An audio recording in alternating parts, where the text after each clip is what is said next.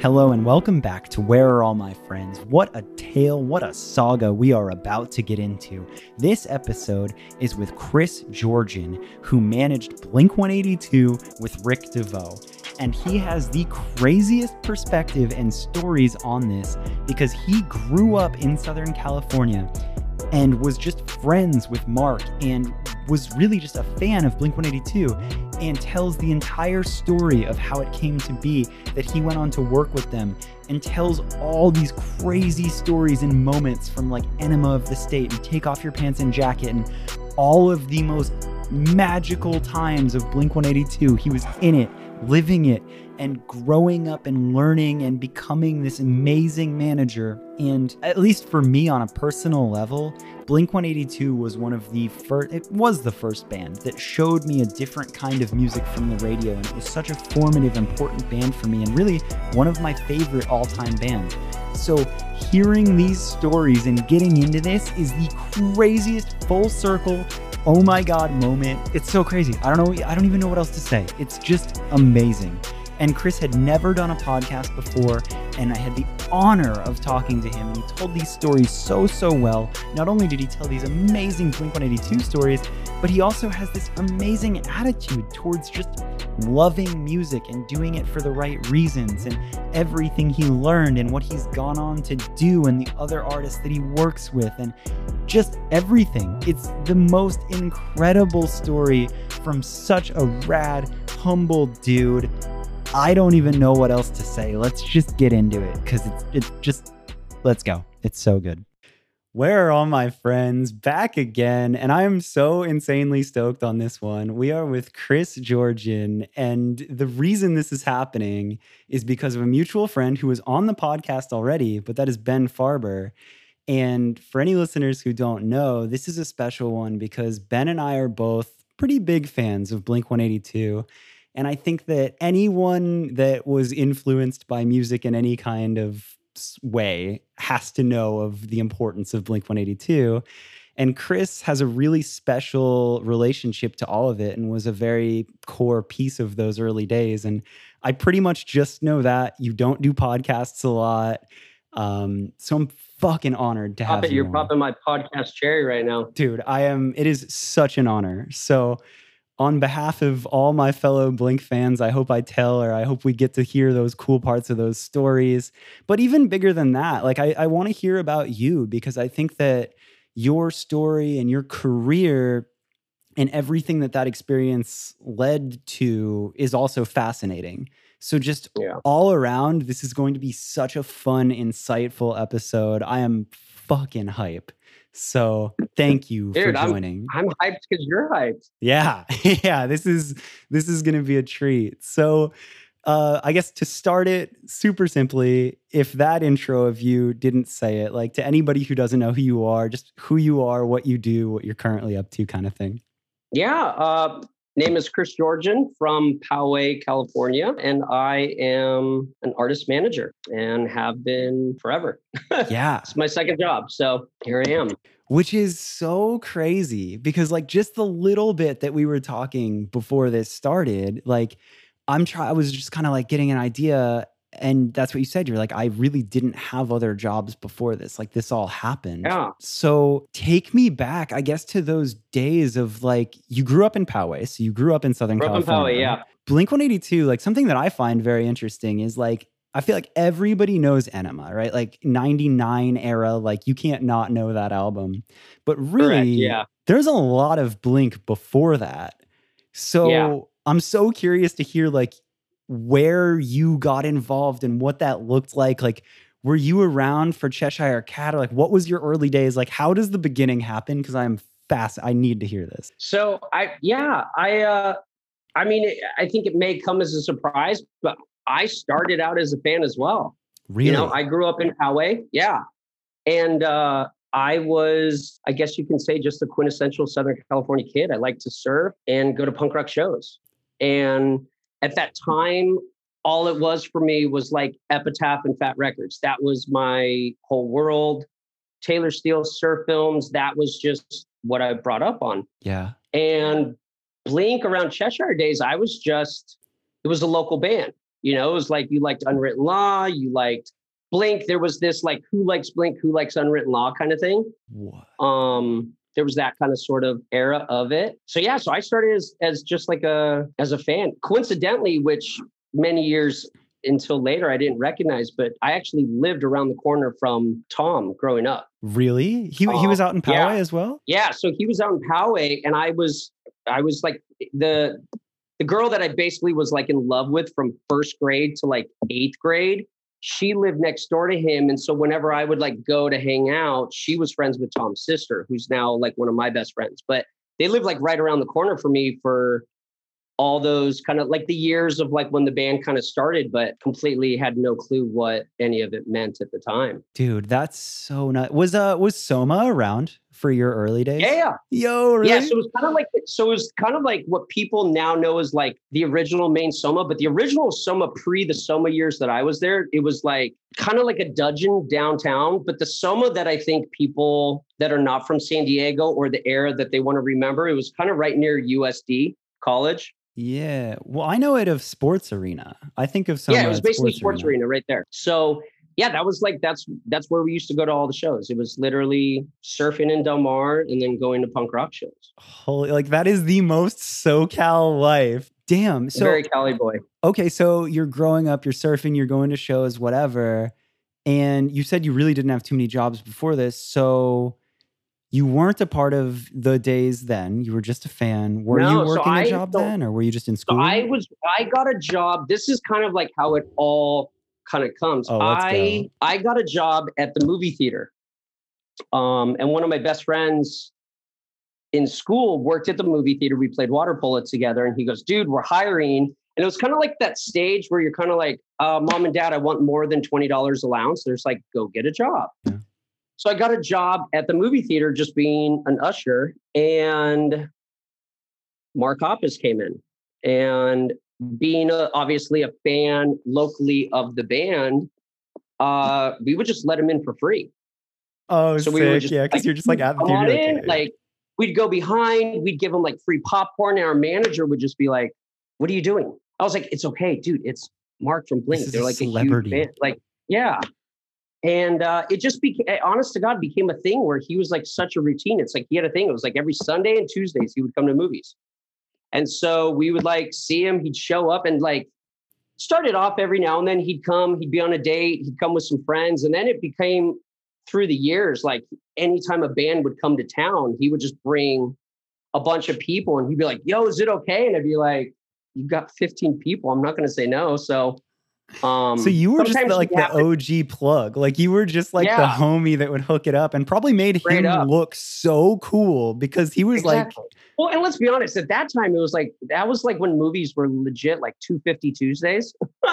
you know, I'm talking like 95, 96, whatever it was. yeah. but yeah, so that's how that's how I got to know him. Like he just would come into the movie theaters and let him in for free. It's funny during one of the kind of trips, he they were going to do a tour. It was homegrown, less than Jake, I think, and this band Riverfenix was opening for them. And I was still in high school, couldn't drive, so I convinced this girl that I was like really into. Her sister was in college. So I was like, yo, do you want to go to a show in Ventura just to like get her to drive us? So we go to the show. And when I was at that show, I saw Riverfenix for the first time, who's now or later called Fenix TX. Yeah. It was the very first time I saw the show. And I was like, oh my God, I love this band. And I came home from that trip and I went to like our local music trader.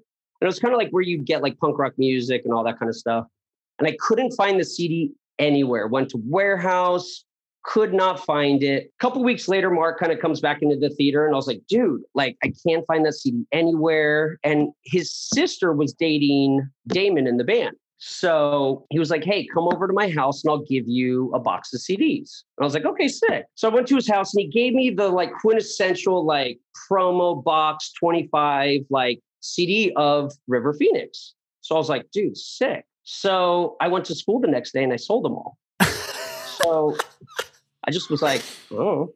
So I sold them and I called him and I was like, dude, I, I've got your money. And he's like, what are you talking about? I was like, I sold the CDs. And he was like, dude, you can't sell those. And I was like, what are you talking about? He's like, they're promo CDs, like QR, like, you know, like the barcode scratched out. I had, I didn't know what that meant. I was like, well, do you want the money or not? Like, I've got 250 bucks for you. I don't know what to tell you. So I went to his house and he gave me like all the CD boxes that he had. There was like three or four. you can't sell those, but if you can. So I went to school the next day, same thing. Two days later, sold them all. And then people were like asking for it. They're like, yo, where's that CD? Where's that CD? So I called him and I was like, dude, I need more CDs. And he's like, I don't have any. He goes, listen, I'm going to connect you with Richard and Stefanie, who's on their label. I was like, okay. From so I get introduced to Richard and Stefanie from Drive-Thru because Drive-Thru was like their first signing. And this was before Drive-Thru had distribution.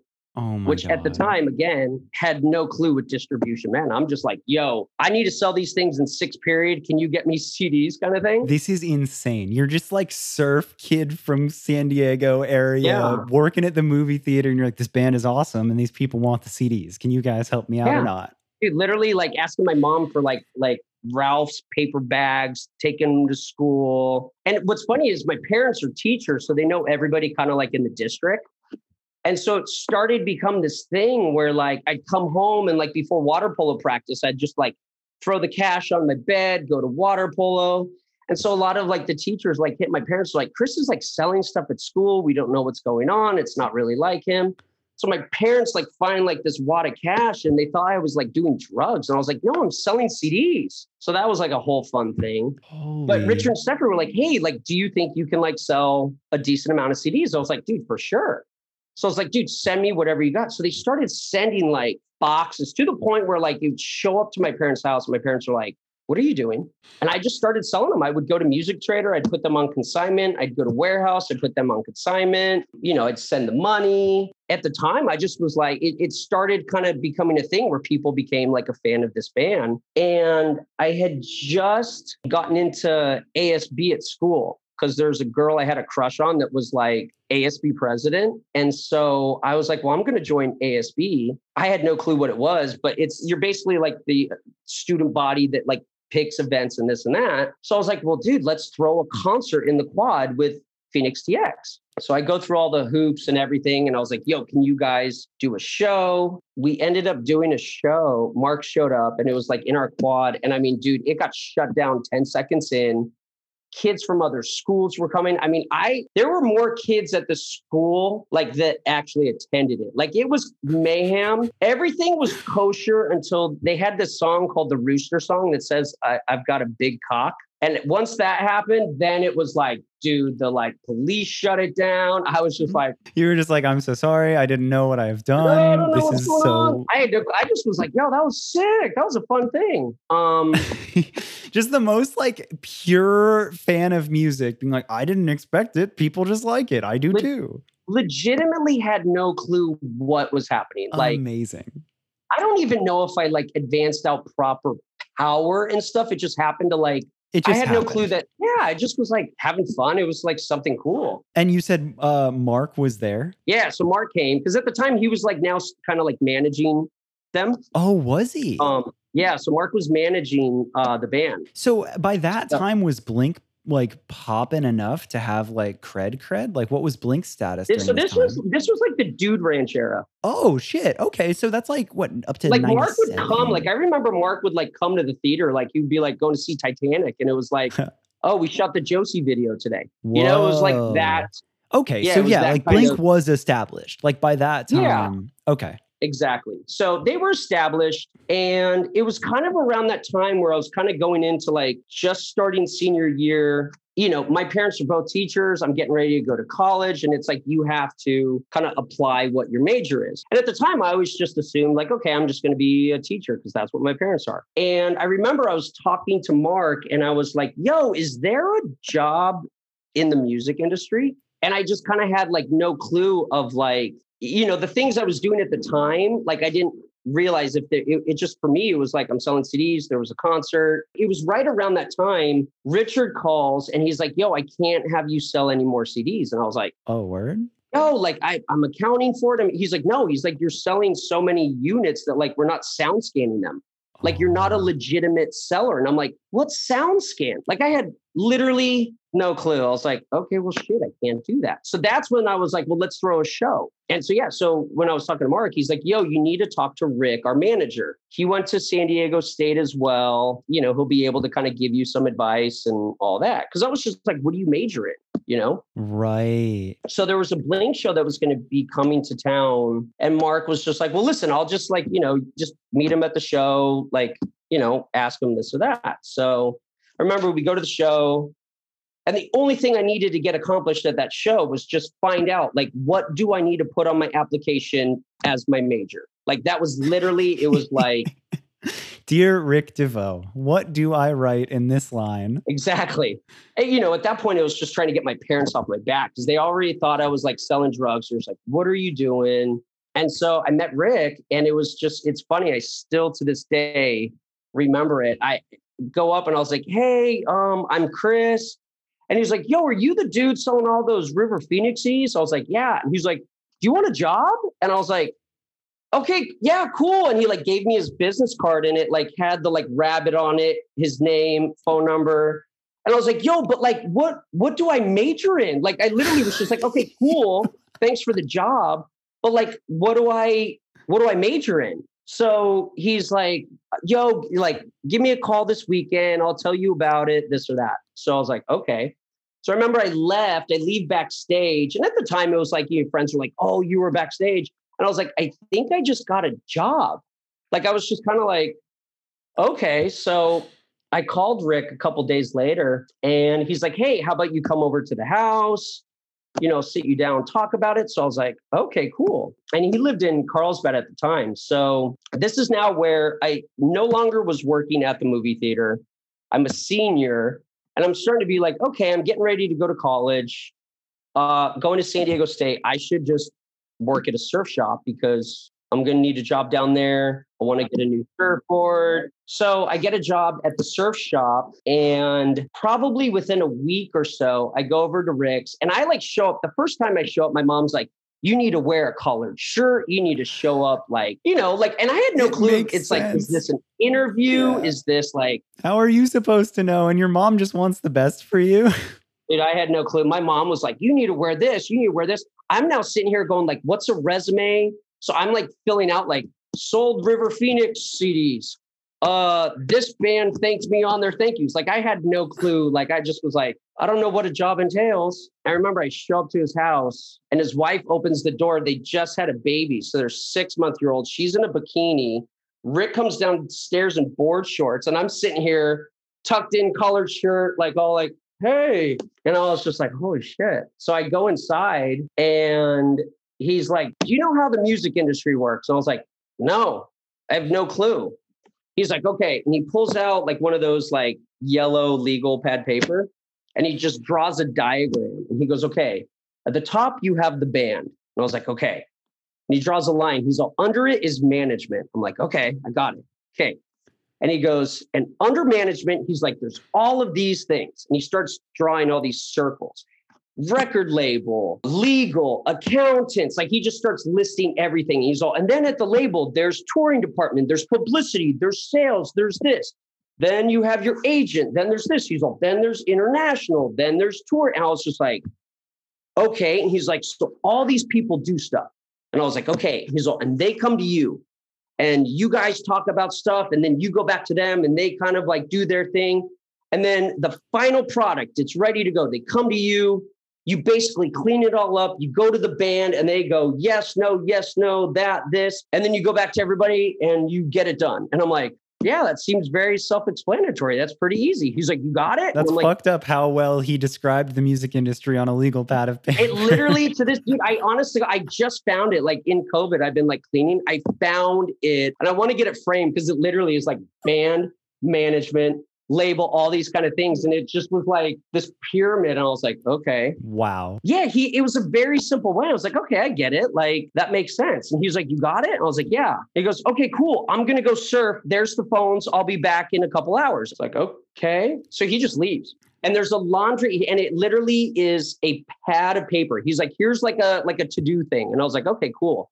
Literally first thing on the list. It's like call tom calderone thank him for the vma nomination. I'm like okay then it's like call bob hurley ask for walkthrough.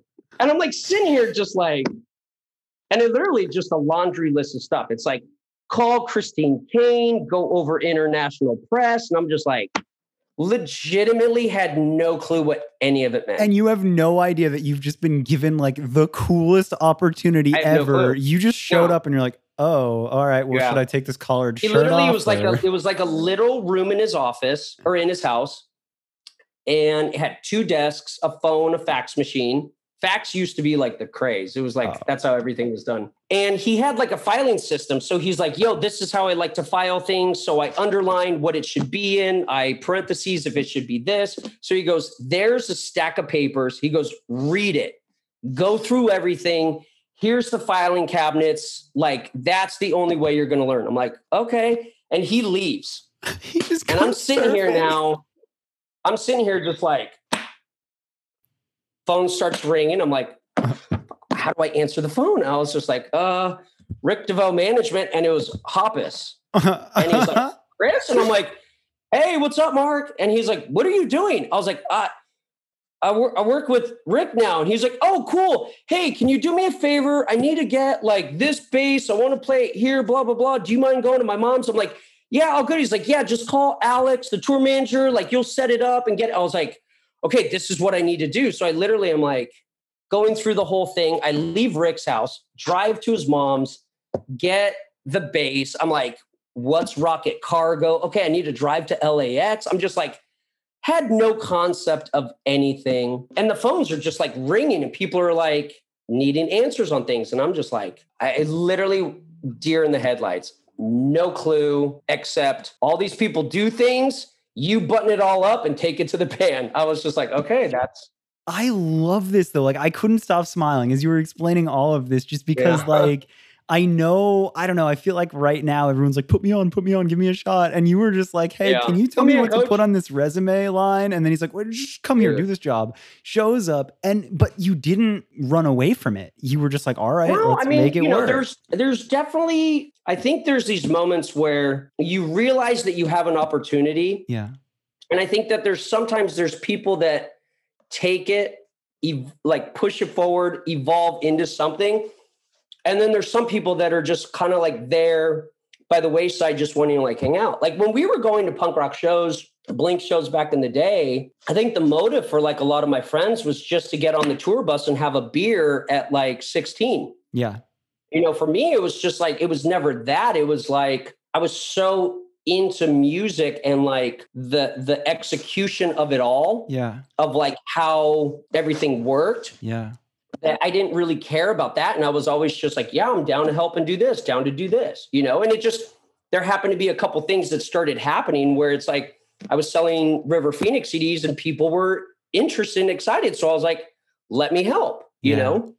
Um, insane. And that then transitioned into, you know, a show. And then I love that because I think that is such an important like character trait that yeah. as much as you were naive, you didn't back down from opportunity. And like you had enough yeah. of an inkling where you're like all right yeah like this is awesome. I'll give it a try.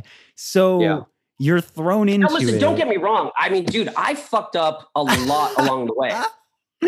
Like there was dude there was a fenix tx uh most anticipated uh photo shoot for ap yeah. And doing everything. It's all going good going great. Here we go. Photo shoot day I had no clue that one of the band members lived in Texas. So come photo shoot day, the art director at the label and I are like, okay, who's going to put the mask on and jump in and act like that band member? Because literally the photo shoot happens. Everyone's like, yo, where's Donnie? And I'm like, I don't know. Y'all, y'all, that was the very first time I realized that people in bands don't communicate.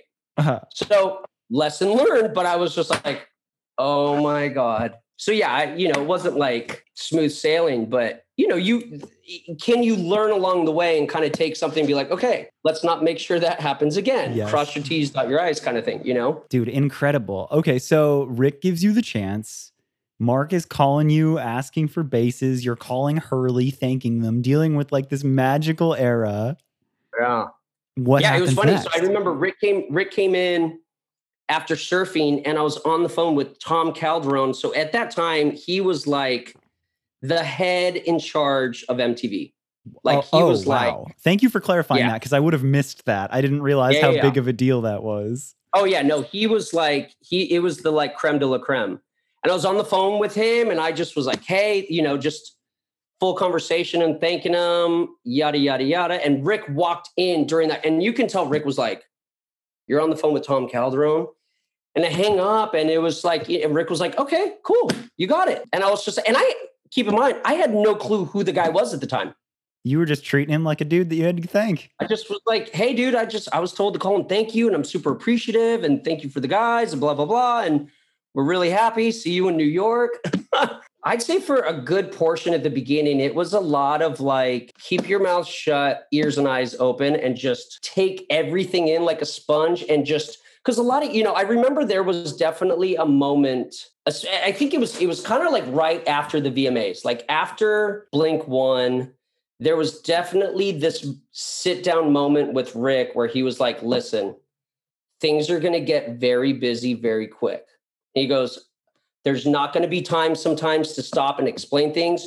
You just got to like keep, I'm throwing you in the fire and you just have to deal with it. And I was like, okay, I got this. Wow. You know, How old were you at that time? Oh God, I literally it was I just started college. You know, I started with Rick like before high school was even done. Wow. So this was like right when Enema came out. This was like 1999. Wow, dude. So like Yeah. okay, so did you realize like did any of you know that Enema was like about to be what it was? Like was there a moment like was it that moment where it was like the VMA or like what I would say, you know, I think that pre understanding the business side of it, when you listen to that record, it just sounded different. Yes. You know, you were like, oh my God. Like, I remember the first time I heard going away to college. I remember the first time I heard what's my age again, all the small things. Like, I remember when Mark was writing Wendy Clear, you know, like I remember I was like at his house, you know,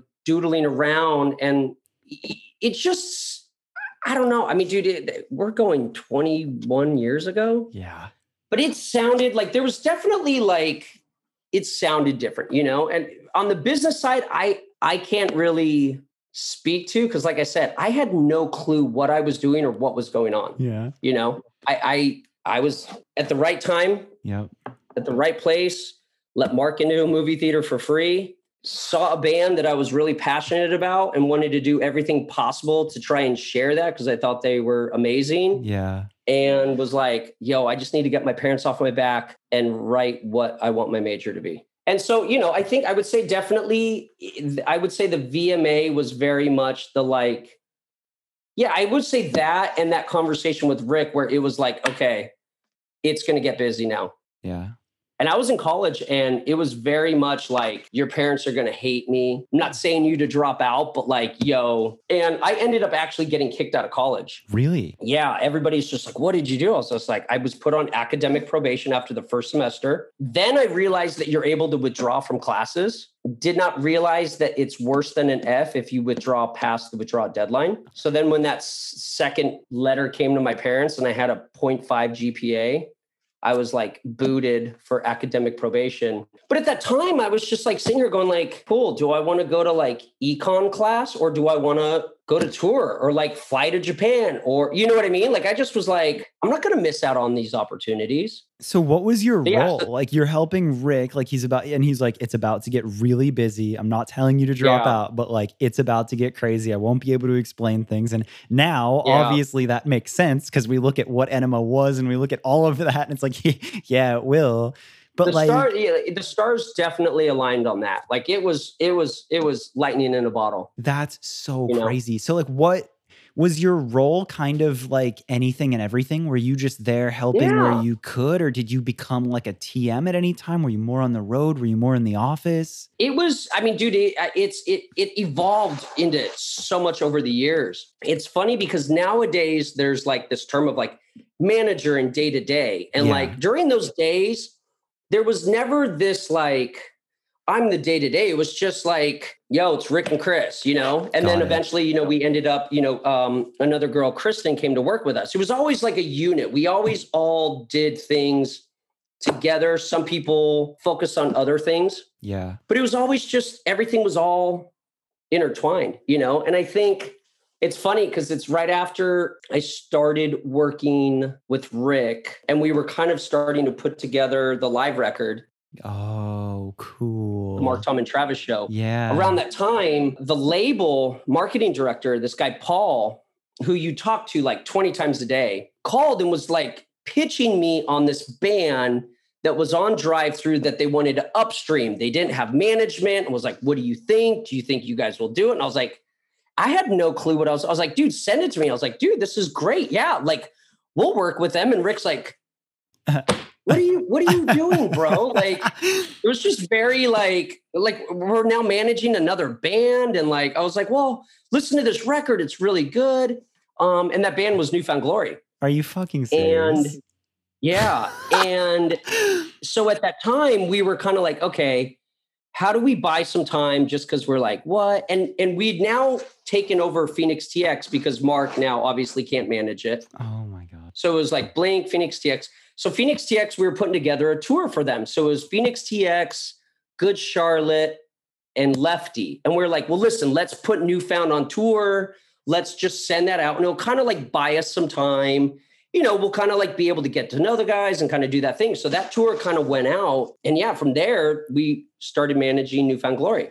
That tour goes out. That's you guys buying time because you're so busy putting out Mark, Tom, and Travis show without even yeah. knowing it, just owning and running the entire like beginning of what pop punk becomes and it's just three people doing their best. Yeah, I really had no clue at the time of what looking back on it now, like when you look back on like the Drive-Thru era and all of that. It's funny because at the time you it, it was becoming of what was Epitaph and Fat Wreck Chords to me for like yeah. a newer generation. Wow. You know, it's funny. I saw, you know, I saw Richard, was it maybe like a year ago, like Reading and Leeds. And it's funny to kind of like reminisce where he was just like, hey, back in the day. Cause they, yeah, they didn't have distribution, you know, through Universal at the time. And I was just like getting CDs, selling them and, you know, became really good friends with a lot of people that worked at like the Drive-Thru early years just because everything was so closely connected, especially with New Found Glory. Dude. You know? Did you have a moment though, like, because like I get it, you painted such a good picture of just like, you know, you're doing something that you love. Rick is just like mentoring you, really, right? Like you're just going yeah. with the flow, doing it all. The way you explain the story, like it's just such like this honest excitement and you're just doing it, going through it. And I feel like there is the chance at that era to get an ego or to like get a paycheck and be like, Enema came out this band is on top of the world. I am the fucking shit. And I don't get yeah. that from you, but like, did you have a moment where you got a check or like a thing where you're like, this is real? Or did you have nothing to compare it to? Did you not understand that it was so I had much nothing, better? I had nothing to compare it to. You know, it, I was I was making money. You know, I guess I would be reaping the benefits in the sense that like my friends would be coming out to shows and this and that, or like th- there wasn't this like big aha moment. You also have to understand, like at the time, I'm sitting here trying to combat the fact that my parents are like pissed at me for getting kicked out of college. All they've ever wanted from me is a college degree. I'm sitting here saying Blink 182 is one of the biggest bands in the world. And they're just like, we don't care. And I was like, okay. You know what I mean? Um, I don't know. It, at that time, there was never like ego in the game, kind of like where it was I think what it is today. Yeah. You know, there I, there wasn't the like 40 under 40, 30 under 30. There was none of those kind of like situations, you know? But was there a moment? It always felt like such like a team effort, you know what I mean? It's like everybody did their part between the labels and the agents, everything. You know what I mean? So there was never this like, there's never the vibe of like, you know, somebody's better than that. You know what I mean? Yeah. Dude, I it's just that's so cool. I love that.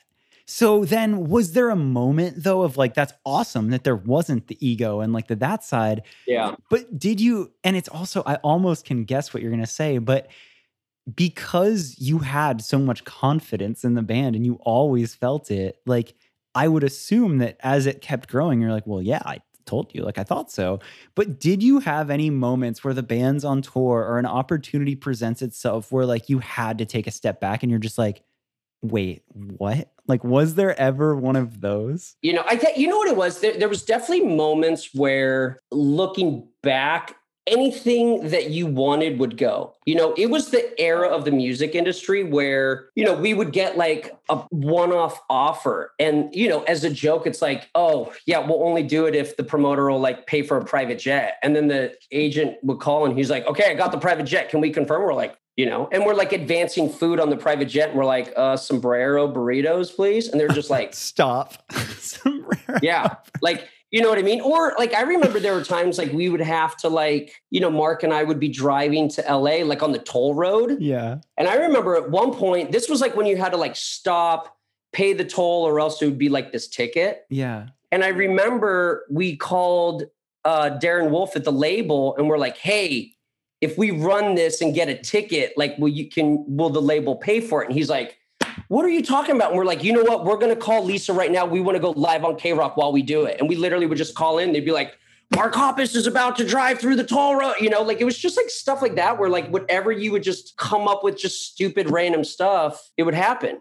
You know, I feel like that's so fitting of the music videos too. Like that Yeah. feels like a Blink 182 music video in that era of Yeah. just like, let's do this. I mean, I would I would say for me personally, I think a- moment of like, oh my god, was like uh, Kobe Bryant used to do the Kobe Bowl, like a big fundraiser thing. yeah. So I would say like that was a moment where you were like, oh my God, that was crazy to be there around the people. Yeah. Or like Teen Choice Awards. Yeah. Just because it was like, it's funny because back at that time, like in that era, you would sit at your computer and the video person at the label, her name was Lisa, and you would just wait for the email for her to send to everybody in the company what the positioning was on TRL.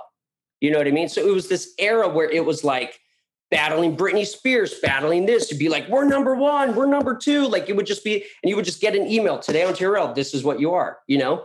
So I think there was like th- those moments where they were just these names. Like we just always worked out of Rick's house and we would like go surf. Like Rick was always just very like, yo, stop what you're doing. We're going to go surf. Whoa. You know what I mean? He was very, whenever we were like in New York, um, he would like talk to a fan outside and be like, yo, do you have a car? Do you know where the waves are? Like drive us out. And we would call like the Hurley rep to be like, yo, can you get us boards and wetsuits? Like, and we're sitting here like looking back, I'd be like, CD release day when we were playing on the roof of MTV, we were like that morning, like sleeping in some random person's house going surfing just because Rick was like, I need, I need to surf.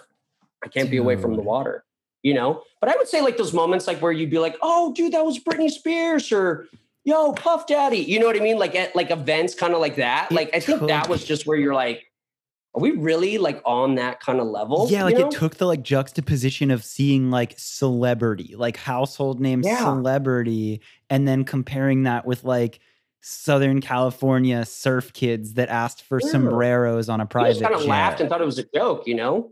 I mean, everything during that time, it really was a lifestyle and how the guys live, The way that people perceive them to be, yeah.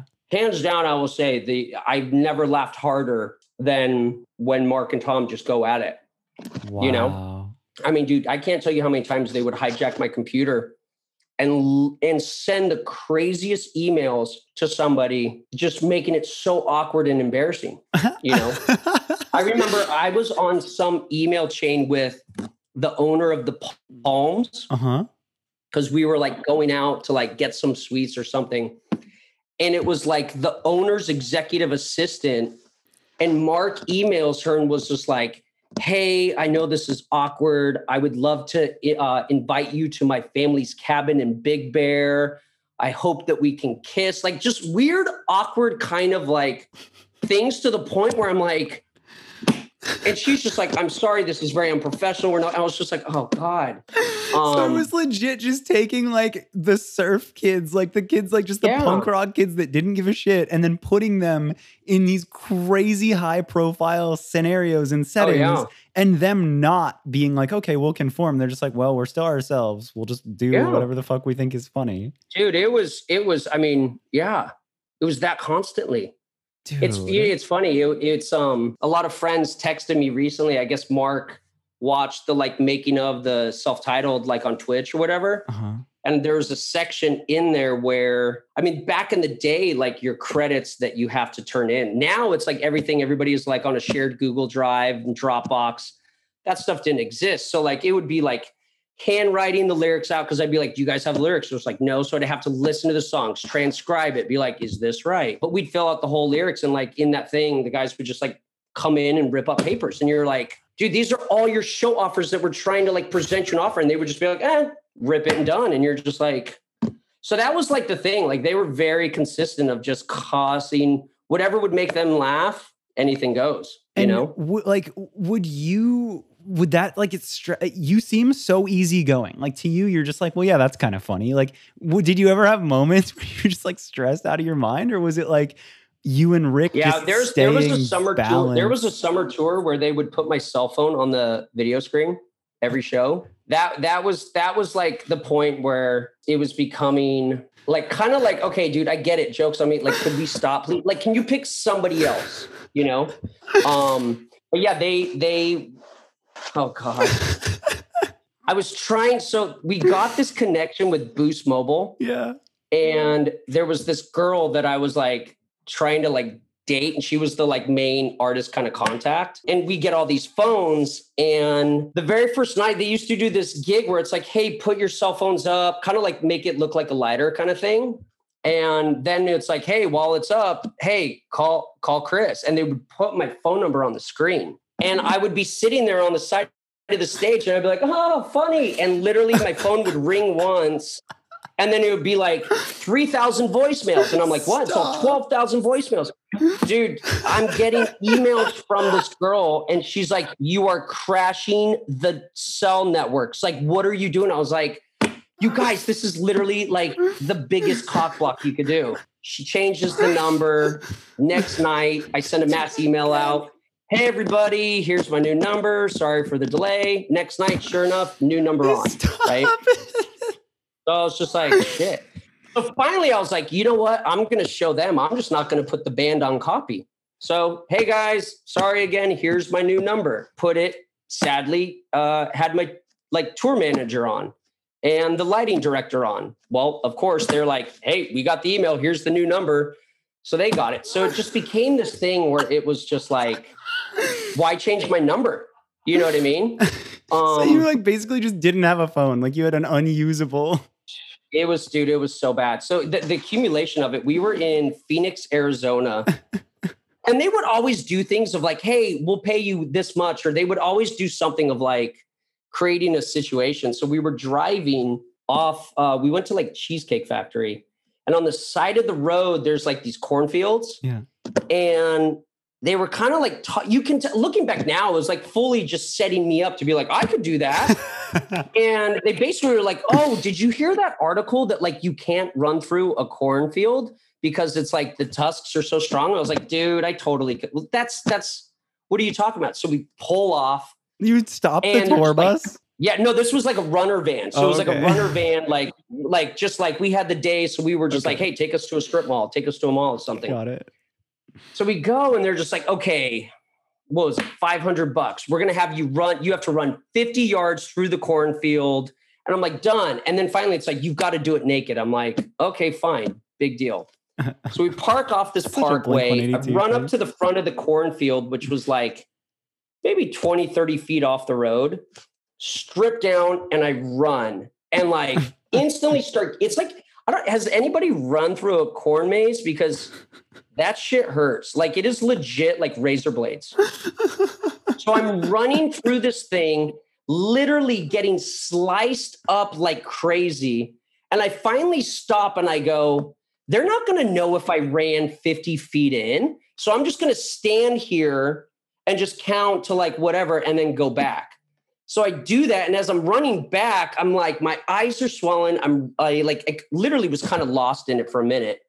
I come out like not in the area I entered, and I see our security guard grabbing my clothes and running to the van. No. So now I'm running down this parkway, chasing the van that's driving away naked, just running. and they stop, they take a photo of me, get back in the van. Everybody's laughing. I get my money. And we get to the venue, and I'm kind of just like not well. I'm like bleeding. I'm just like, my eyes are stinging. So we're in the production office, and one of the promoters was just like, were you off the like whatever road, this and that? And I was like, yeah. He's like, those got crop dusted. And I was oh just like, fucking god. so there's like, dude, we need to get you first aid. We need to get you cleaned up. So I was like, you've got to be kidding me. So went to the hospital, got cleaned up, like pumped an IV to like make sure that I was all good. Come back to the show, and I'm just kind of like out of it, eyes puffy, just kind of like so defeated, but also just like, dude, okay. Sitting on the side of the stage, everyone like, you know, comes to that point of the show, and I'm No. like, go, okay, who are they gonna get tonight? kind of thing. And it's my photo of me running naked and my phone number. And I just was like so defeated, right? Like, you've got to be kidding me.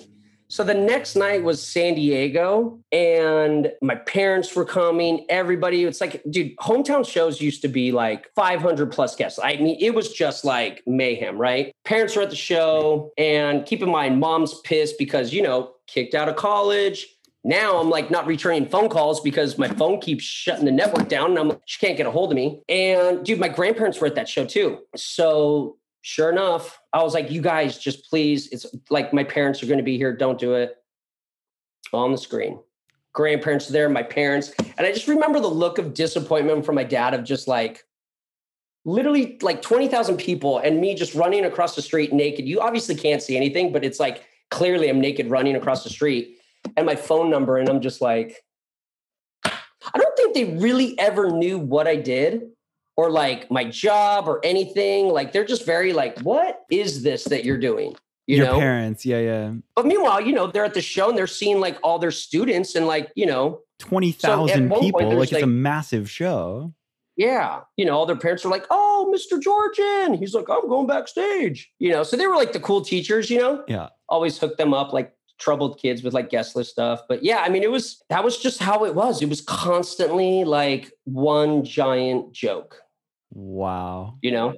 Whatever made them laugh, that's what they would do. So that's part one of Chris Georgian's story. I wanted to split it right there because in the second half of the episode, we get into days after Blink. We get into Angels and Airwaves and everything he did from there and going further as a manager and advice to managers who want to chase a similar path. So it just felt like the right spot to split it. The conversation we ended up having was so good and ended up being about a two hour episode.